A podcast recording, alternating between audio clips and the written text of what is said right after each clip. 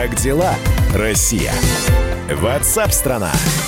Чем живет Россия, как живет страна, как вы поживаете? Об этом мы говорим в эфире. Ну, мы со своей стороны знакомим вас с новостями в развитии, с материалами, с мнениями экспертов и специалистов, и журналистов «Комсомольской правды». Ну, а вы рассказываете, как у вас там все происходит. Э, режим самоизоляции отменен, все открылось. Вы, наконец-таки, сходили и сделали модную стрижку. Э, милые слушательницы, наконец-таки, э, сходили на маникюр. Или, наоборот, что что-то еще закрыто. Присылайте свои сообщения, будем их ждать. 8 9 6 7 200 ровно 9702. 8 9 6 7 200 ровно 9702. Как дела, Россия? Ватсап-страна! Если в конце года будут э, выбирать слово года, то наверняка в 2020-м это будет слово коронавирус. Мы продолжаем разговор о нем. Роспотребнадзор перечислил регионы, в которых пройдет массовое исследование на антитела к коронавирусу. В июне проверят жителей Хабаровского края, Тюмени и Санкт-Петербурга.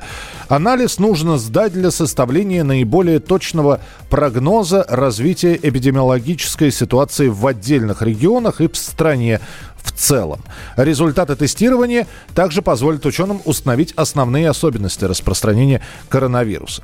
На прямой связи со студией руководитель научного центра молекулярно-генетических исследований ДНКОМ Андрей Исаев. Андрей, здравствуйте. Здравствуйте. А, Андрей, а сколько уже исследований в вашей лаборатории проведено? Ну, больше 20 тысяч. Больше 20 тысяч. А, и какой процент из проведенных тестов имеет э, иммунитет к коронавирусу? Или, может быть, я просто неправильно сказал, антитела? Потому что антитела и это еще не иммунитет, или я ошибаюсь?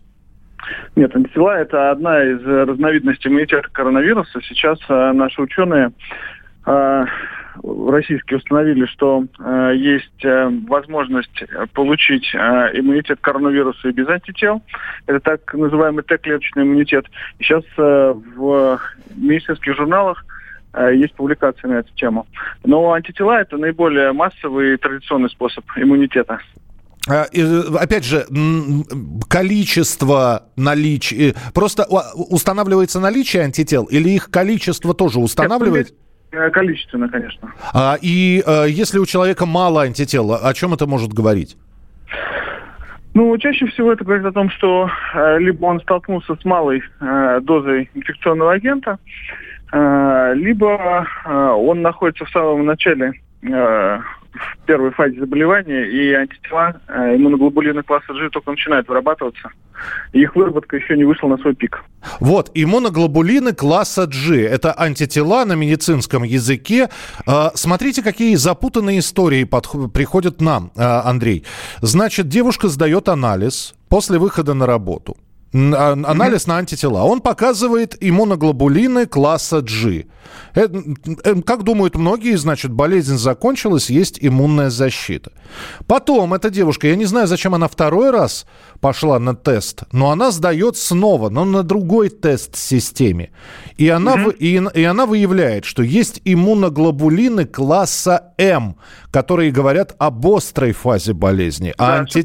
а антител G не обнаружено. Это вот как так может быть? А, смотрите, когда человек заболевает, э, в первую очередь у него формируются иммуноглобулины класса М, то есть антитела класса М. А, и они могут держаться, ну, по последним нашим представлениям о коронавирусе, э, в течение даже четырех недель после того, как произошел контакт инфекции, и они начали вырабатываться. Поэтому может получиться так, что антитела класса М циркулируют в крови э, даже э, выздоровевших пациентов. Хотя, конечно, безусловно, самый их пик э, ну, обычно происходит на э, первой неделе после контакта э, с возбудителем. Э, вот. Э, поэтому э, в общем-то, если смотреть на эту историю про девушку, понятно, что она э, заболела коронавирусом, померила, э, у нее уже нач... ну, как бы первая фаза заканчивается, и она э, получила антитела класса G, которые померили на первой тест-системе. Uh-huh. Но пошла в другую лабораторию, я так понимаю, померила эмки, то есть это хвост эмок. Они уже отработали свое, но э, еще продолжают циркулировать в крови, поэтому поймались М. А, вот э, когда человек видит вот эти вот э, иммуноглобулин класса М, это, это говорит о том, что ему еще надо дома посидеть, что не, не надо выходить на работу? Э, вопрос сложный, на самом деле, потому что он раскладывается на две составляющие. Первая составляющая – это опасность пациента для окружающих.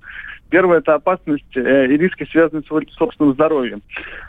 Э, к сожалению, наличие или отсутствие антител любого класса никак э, не, не может предсказать э, выделение вируса этим пациентам. То есть он может иметь антитела класса М и выделять вирус, или не иметь их и, как бы, и выделять. Uh-huh. И то же самое с антителами класса G.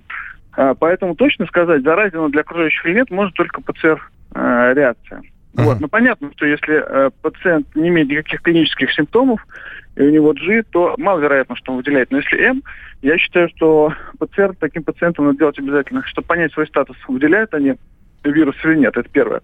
А второе, значит, если есть М, а, скорее всего, все-таки это острая какая-то фаза, и даже если человек себя чувствует хорошо, а, это может а, быстро закончится, к сожалению, да, то есть у нас много примеров, когда пациенты получали М, вот, у них э, потом через какое-то время обострялись э, симптомы, соответственно, развивалась пневмония и подали стационары. Поэтому, если есть М, а вы ничего не чувствуете, скорее всего, у вас ну, бессимптомное начало, но это не значит, что все хорошо. То есть я рекомендовал таким пациентам а, встать на учет Роспотребнадзоре, во-первых, и во-вторых, конечно, ну, вызывать врача, чтобы находиться под наблюдением, под наблюдением врача. Еще, там... еще один вопрос, Андрей, да. который очень э, важен, потому что в этой истории девушка делает два теста. Есть ли у нас какой-нибудь тест, тестище, я бы даже сказал, mm-hmm. чтобы один раз сдать, и можно было бы сразу понять, это антитела G, это антитела класса М, э, или антител вообще нет, ну, чтобы не 30 раз ходить ходить на тестирование? Да, в принципе, я не знаю, опять же, как обстоят дела в регионах или в муниципальных э, службах, но в нашей лаборатории можно слезотные пробирки сделать. То есть не надо ходить дважды. Сыворотка берется, из нее можно сделать там полный набор исследований. Я uh-huh. думаю, что в большинстве коммерческих лабораторий, так же, как и в ДНКом, это возможно. Хорошо. И, наконец, э, присутствие антииммуноглобулина класса G – это индульгенция от повторного заражения? То есть э, это говорит о том, что человек уже не заразится коронавирусом? Вот до сих пор мы не можем никак ответить на этот вопрос. А, так, как, так, так как и месяц назад, да, я вам отвечал на похожий вопрос. Мы э, исходим все-таки из той модели, Э, который у нас э, есть, это близкородственный э, современному коронавирусу вирус э, типичной пневмонии, да, который как бы в 2003 году угу. поражал Китай и там Северный Вьетнам. Э, от него иммунная защита работала в, в течение двух лет. Это наша базовая как бы гипотеза, и пока она не опровергнута, ну и мы не будем опровергать. Андрей, спасибо большое, что были у нас в прямом эфире. Это был Андрей Исаев, руководитель научного центра молекулярно-генетических исследований ДНКОМ. Ну вот, теперь, э, слушайте, и для себя что-то новое открываешь, особенно про эту классификацию антител. Друзья, еще одна новость. Э, прямо сейчас на сайте fm.kp.ru в разделе «Деловые пятницы» на нашем YouTube-канале идет трансляция агрофор, агрофорума с участием представителей власти, предпринимателей, руководителей крупного бизнеса. Э, ведет это мероприятие мой коллега, экономический обозреватель «Комсомольской правды» Алексей Иванов. И в ходе встречи эксперты обсуждают вопрос, ну, про, понятно, про что что про агропромышленный комплекс. Кто накормит страну в условиях кризиса, как будет развиваться агропромышленный комплекс в ближайшее время. Заходите, задавайте свои вопросы, эксперты обязательно на них ответят. fm.kp.ru, раздел «Деловые пятницы» и YouTube-канал «Радио Комсомольская правда».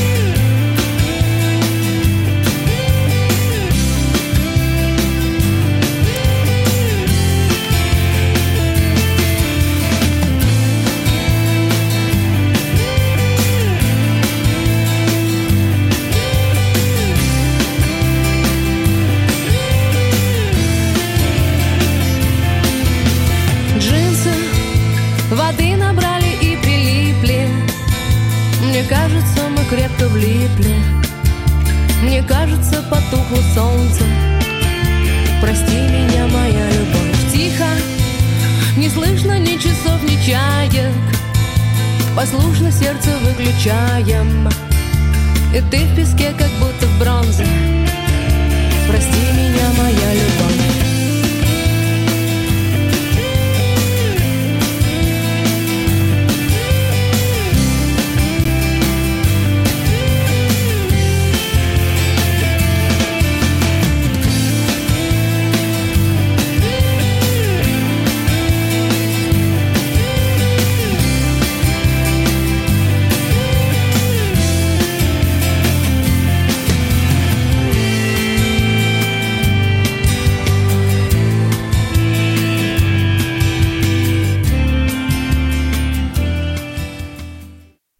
что вы за люди такие? Как вам не стыдно? Вам по 40 лет. Что у вас позади? Что вы настоящем? Что впереди? Опомнитесь, пока не поздно. Вот вам мой совет. Ведущие нового утреннего шоу на радио «Комсомольская правда» уже совсем взрослые люди. Но ведут себя порой. Особенно, когда собираются все вместе. Они обсуждают, советуют и хулиганят в прямом эфире. С понедельника по пятницу. Начинайте день вместе с программой «Взрослые люди». Ведущие Тутта Ларсон, Валентин Алфимов. Стартуем в 8 утра по московскому времени. Как дела, Россия? Ватсап-страна! Итак, друзья, мы продолжаем прямой эфир. Еще раз здравствуйте все те, кто присоединился к программе WhatsApp «Страна». Чем живет Россия, как живет страна? Добрый день, пишите вы нам. Верните самоизоляцию. Два месяца не было пробок, и вот опять в пробке. Дмитрий из Новосибирска. Дмитрий, Москва также стоит в пробках. И у нас здесь еще духота такая под 30 градусов. Вроде сегодня обещают дожди такие хорошие, проливные. Ну, посмотрим. Ну, пробки, да. Э, самоизоляция закончилась, пробки вернулись. Присылайте, пожалуйста, свои сообщения, текстовые, голосовые. Вы можете комментировать все, что происходит в эфире. Все истории, все новости, которые мы вам рассказываем. Э, конечно, хотелось бы знать вашу реакцию на происходящее. Положительную, отрицательную. Пишите яркие высказывания, яркие какие-то моменты, которые вы присылаете. Не только текстовыми, но голосовыми сообщениями мы ставим в эфир. Мы ждем ваших голосовых сообщений. Записывайте в WhatsApp и других мессенджерах мнения, вопросы, наблюдения. Всем вашим аудиопосланиям найдется место в нашем эфире. Телефон 8 967 200 ровно 9702. Друзья, понятно, что сейчас обсуждают все Михаила Ефремова. Как наказывать, э, как он мог. Вспоминают его былые заслуги, предсказывают его судьбу. Но параллельно с этим еще и приводят в пример другие истории, которые тоже связаны с дорожно-транспортными происшествиями. И каждая история, ну, которая приводится в пример, она по-своему уникальна. Мы сейчас отправимся с вами в Мурманскую область. Вот сейчас послушайте, здесь нет никакой ошибки. Бывшая чиновница в Мурманской области отсудила 120 тысяч рублей у семьи ребенка, которого она сбила на машине. Я специально паузу сделал, чтобы вы оценили вот все происходящее. Все это произошло э, в конце прошлого года. Ну и, э, знаете, давайте мы сейчас э, поговорим с корреспондентом в Мурманске, с Натальей Лобановой. Дорогая редакция. Наташ, привет. Здравствуйте. Добрый день. Да, как такое может быть? Это единственное, что можно спросить. Надо.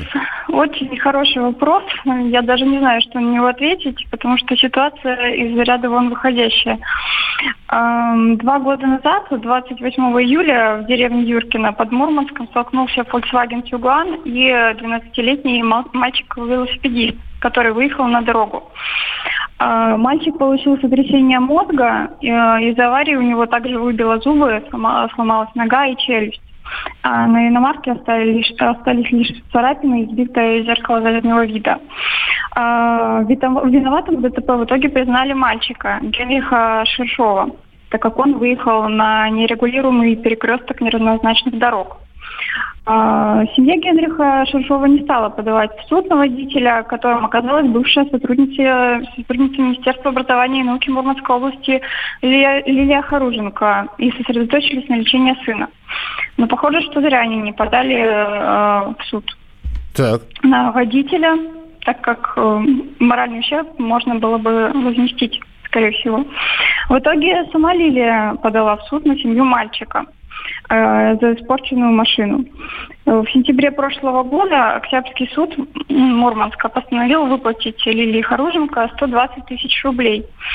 Э, И по словам отца Генриха Шершова, это решение они еще будут обжаловать. Подождите, Наташа, подождите. Как, а как может быть, о какой компенсации идет речь, когда у нас повреждения машины вообще обслуживаются страховыми компаниями? Но если это ДТП произошло, есть ОСАГО, есть КАСКО, ну, если у нее есть КАСКО. А на каком основании, э, да еще из семьи, которая тоже пострадала?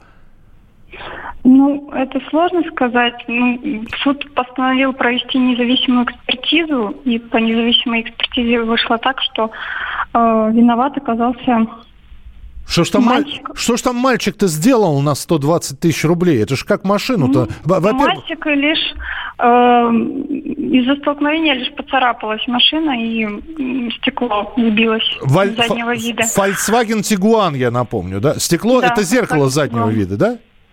Да. Зеркало заднего вида и царапина. Ага. И 120 Да. тысяч рублей. Прекрасно. Прекрасно. Э, Прекрасно, как вы понимаете, в кавычках я сейчас говорю. А, да, с- конечно. Слушайте, но здесь вопрос только, и, и- в каком сейчас это все состоянии? Ну, пока что Лилия Харуженко не выходит на связь э, с семьей, так что сложно сказать, что будет дальше, но, видимо, судебные тяжбы продолжаются. Суде, подождите, э, значит, она отсудила 120 тысяч, есть постановление суда. Да. Меня просто интересно, ну, то, что она не выходит, бог с ней. Она, она уже, по-моему, все, все, что могла, она сделала. Она теперь хочет свои 120 тысяч получить. А семья-то будет их платить или нет? Или, или Нет, все-таки... семья уже, семья уже выплатила ей 120 тысяч рублей, а, но они как бы все равно будут продолжать судебные тяжбы вести. Тогда А, вообще видимо, ничего не понимаю. Зачем было платить, когда можно было подать апелляционную жалобу на решение суда? Ну, я не знаю, почему они сначала заплатили, а потом уже стали подавать ам, какие-то апелляции. Ну, вот так вот они решили сделать. Какая-то удивительная история, честно. Удивительно. Ладно, хорошо, Наташа, спасибо, что рассказали. Наталья Лобанова. Э, вопросов больше, чем ответов, честно. Это на прямой связи со студией корреспондент «Комсомольской правды» в Мурманске была Наталья Лобанова. Ну, вот такая вот история. Я не знаю, из, из тех э, фактов, которые вы сейчас услышали, ну, опять же, у меня единственный вопрос. На каком основании все-таки пострадавшая бывшая чиновница, даже если у нее пострадала машина, а, этот случай все-таки, наверное, трактовался судом как дорожно-транспортное происшествие, а у нас э, пострадавшие машины по ДТП все-таки э, имеют какие-то страховые выплаты. И э, почему вдруг пришлось действовать через суд и просить через суд, чтобы присуждали выплату, совершенно непонятно. Вы можете прислать свои сообщения 8967 200 ровно 9702. А, Игорь из Казани на прямой связи. Игорь, здравствуйте. Здравствуйте. Ну, я хочу ситуацию прояснить, Давайте. как я вижу со стороны э, страховой компании. Я Так. работаю в страховании, Так. потому что вы больше эмоционально говорите. Ну, смотрите, е- уберем, что это чиновница. Едет автомобиль. Так. Нарушение правил дорожного движения, выскакивает велосипедист, тоже уберем. 13-летний, не 13-летний. Если это ребенок, то за него отвечает водитель. Мгм. Выскакивает велосипедист, нарушение правил дорожного движения и повреждает автомобиль. Произошло дорожно-транспортное происшествие. А у велосипедиста ОСАГО нет. По российским законам у велосипедистов ОСАГО нет. Мгм. Соответственно, есть пострадавшая сторона, которой причинен имущественный ущерб. То, что э, велосипедисту причинен ущерб здоровью, это как бы по вине велосипедиста, но в принципе по российскому законодательству они могут предъявить претензию владельца автомобиля как э, средством, управляющего повышенной опасности. Это как бы другая история. Но владелец поврежденного автомобиля имеет полное право предъявить претензию э, к виновнику, ну, соответственно, к его семье, по факту нанесения ущерба автомобилю. Угу. Так, как ОСАГО, так как ОСАГО нет, то претензия привле, э, напрямую э, направляется причинителю ущерба. Если у нее есть каска, то страховая компания ремонтирует, ну там выплачивает, компенсирует, назовем так, по каско и автоматически в регрессном порядке предъявляет претензию виновнику данного происшествия. Поэтому то, что она отсудила 110 тысяч, я не знаю, как там считали, за какой ущерб, там, зеркало, стекло и все остальное, но это считают компетентные экспертные организации. А теперь вопрос, здесь... Игорь, как вам, как да, к человеку, представителю страховой компании, да? А да. ведь, э, если я не ошибаюсь, у нас сейчас существует закон, что живых выплат у нас нет. У нас можно оплатить ремонт, например, правильно ведь? У Вы нас... имеете в виду по какому виду страхования? Э, я имею в виду по ОСАГО. У нас, например, при повреждении автомобиля... Вы не правы. Нет? Вы не правы. Страховать... Вы не правы, объясняю. Ну, и всем слушателям, да, по закону об ОСАГО страховая компания имеет право а, осуществлять ремонт и имеет право выплачивать деньгами. Это на усмотрение страховой компании. Если страховая компания осуществляет ремонт, она должна иметь заключенные договоры с СТО, и эти договоры должны быть в открытом публичном доступе, находиться на сайте страховой компании. Если, соответственно, страховая компания Э, не заключила такие договоры, на сайте нет, клиент имеет право получить деньгами. Здесь ОСАГО никаким образом к данному происшествию вообще не имеет значения, потому что у виновника велосипедиста ОСАГО нет. Угу. Здесь работает только закон о страховании КАСКО. А КАСКО – это публичный, э, так скажем, вид страхования, где может быть в договоре прописано и ремонт, и э, выплата деньгами. То есть я да, правильно понимаю, что любое происшествие, дорожно-транспортное происшествие с участием да. велосипеда, в общем-то, разбирается уже не в страховой, а в судебном порядке, так как у велосипедиста нет ОСАГО обязательного страхования, правильно? Не обязательно в суде страховая компания может отремонтировать, если есть каска, а, автомобиль по каско пострадавшей стороне и предъявить э, претензию к виновнику. Если виновник в добровольном порядке оплатит, никаких судов не будет. Если в добровольном порядке виновник не оплачивает, то, соответственно, через суд взыскивается э, сумма понесенных расходов страховой компании. Слушайте, ну шикарно объяснили. Спасибо большое, Игорь. Ну, более-менее стало понятно. Ну, только меня сумма смущает. 120 тысяч рублей за царапину и зеркало заднего вида. Но, опять же, надо посмотреть, э, если появятся документы, что именно и какой ущерб был нанесен Volkswagen Tiguan. Как дела, Россия? Ватсап-страна! Георгий Бофт. Политолог, журналист, магистр Колумбийского университета – обладатель премии «Золотое перо России» и ведущий радио «Комсомольская правда». Авторскую программу Георгия Георгиевича «Бофт знает». Слушайте каждый четверг в 17.00 по московскому времени. А что такое деньги по сравнению с большой геополитикой? Мы денег тут не считаем.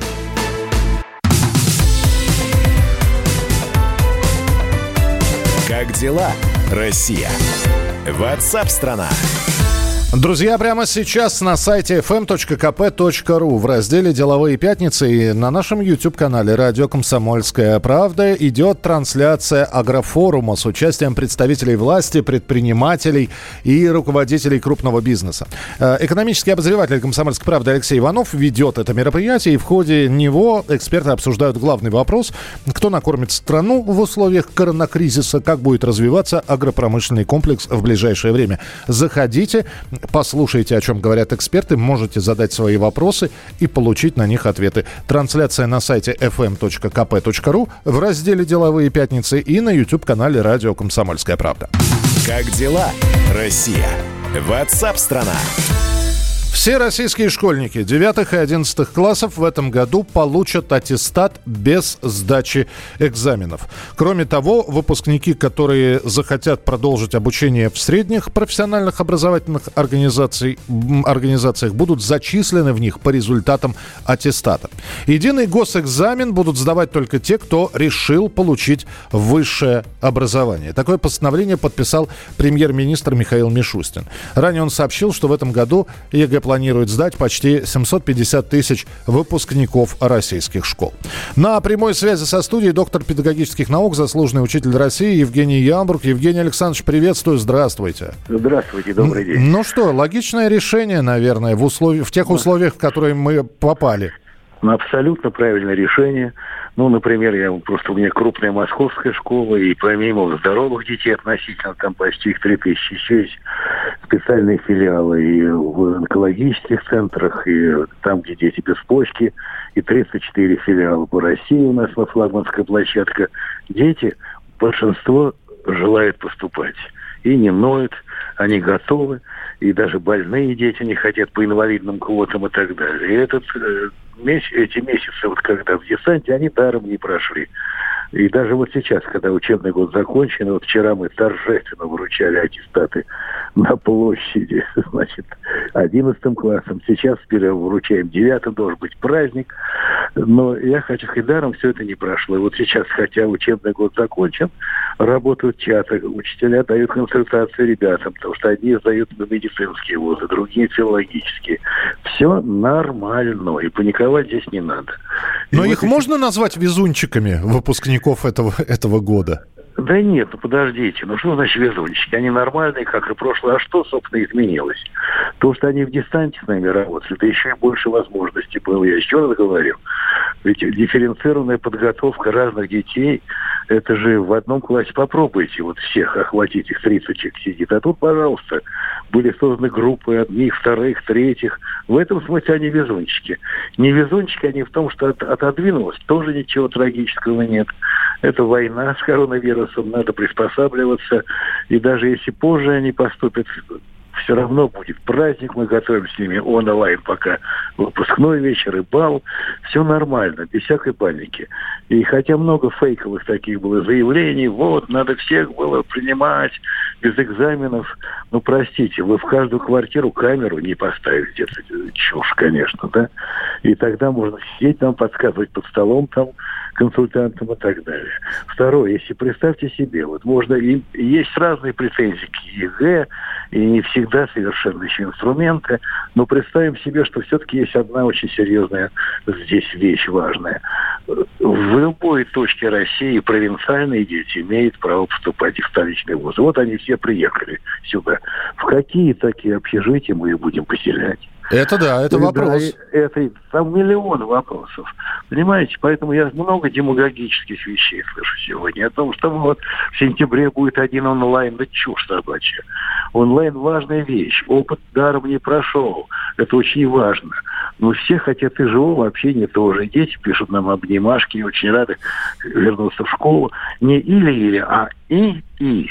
Это как два плеча коромысла, которые надо держать в равновесии. И больше верить специалистам, экспертам, понимаете? Когда вот давайте все отменим, нельзя управлять образованием, как неумелый шофер. Тормоз, вылетим все на обочину. Э, Евгений Александрович, но здесь э, вопрос про тех, кто э, на экзаменах там рассчитывал подкорректировать оценку свою итоговую. Есть же двоечники, там, ну... Подождите, подождите. На самом деле, давайте уже по-честному говорить. Так. Вот, если мы говорим там о девятых классах, да, у нас раньше были занятия на осень.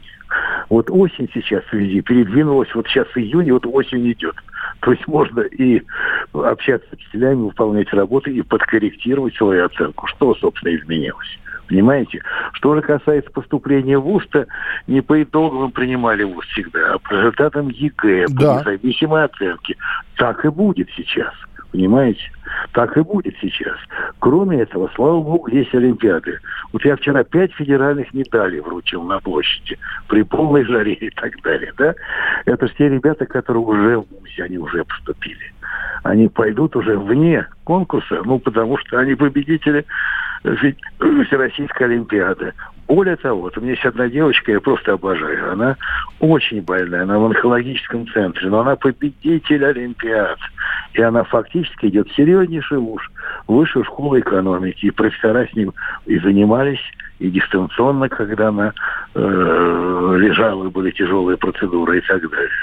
Все нормально, не паниковать надо. Не-не, никто не паникует. Просто, Евгений Александрович, год особенный. Вы, вот мы сейчас говорим про школы и... А, а, вы, а вы знаете, я вам отвечу на это. Вот я сегодня вручал, ну, немножко смешно, я в маске, они в маске, социальная дистанция. Говорю, ребята, вы попали в историю. Мы все это снимаем, вы внукам и детям будете показывать.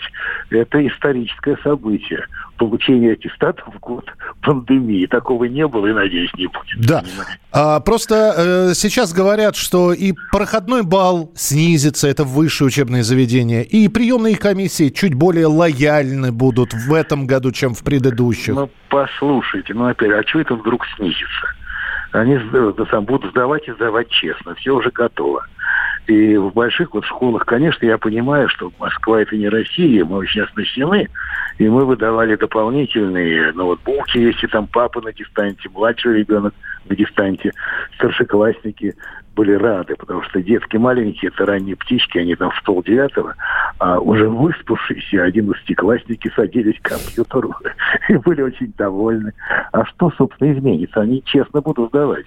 И вот сейчас рамки стоят, лампы эти кварцевые приготовлены. Все эти материалы есть. И рассадим так, что друг друга не увидят по всей школе. А что изменилось? Ничего не изменилось, они будут нормально сдавать. Но мы понаблюдаем, как это будет, обязательно будем с вами связываться. Спасибо, спасибо большое. Да, и я вас поздравляю с выпуском 2020 года. Вы тоже вошли в историю, кстати говоря, Евгений Александрович. Спасибо. Евгений Ямбург был с нами на прямой связи, доктор педагогических наук, заслуженный учитель России. Ну что, мы действительно будем наблюдать, как будет в этом году проходить сдача единого госэкзамена. Ну и посмотрим, все-таки будут в этом году выпускные вечера для тех, кто покидает в школу, получили аттестат зрелости, или все это действительно будет происходить в онлайн-формате.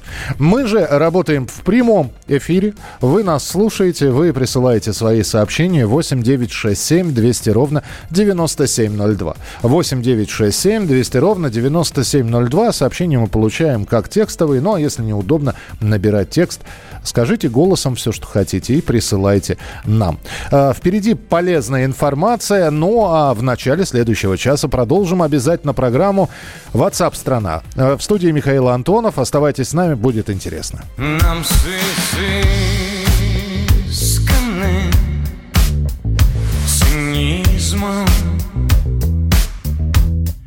продают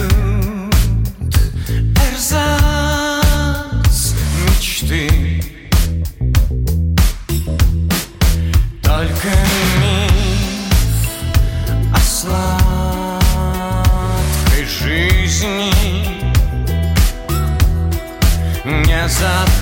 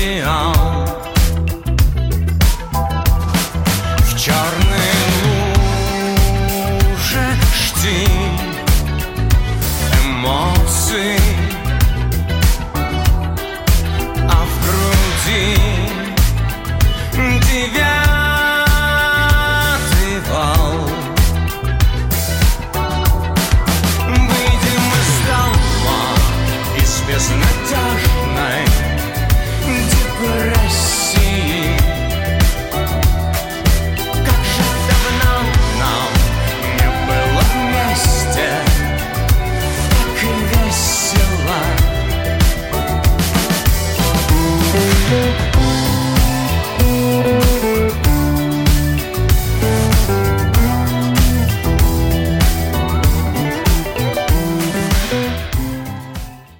Физкульт-привет, страна! Как ты? Сидишь дома? Хочется подвигаться? Мастер спорта, фитнес-эксперт, автор книги «Хватит жрать и лениться» Эдуард Коневский расскажет, как не набрать лишние килограммы в изоляции, как правильно заниматься фитнесом в домашних условиях, может ли спорт быть опасным и как сделать его полезным. О здоровом образе жизни актуально, но не навязчиво. Не ленитесь, подключайтесь. По субботам в 10 утра по Москве. На радио «Комсомольская правда».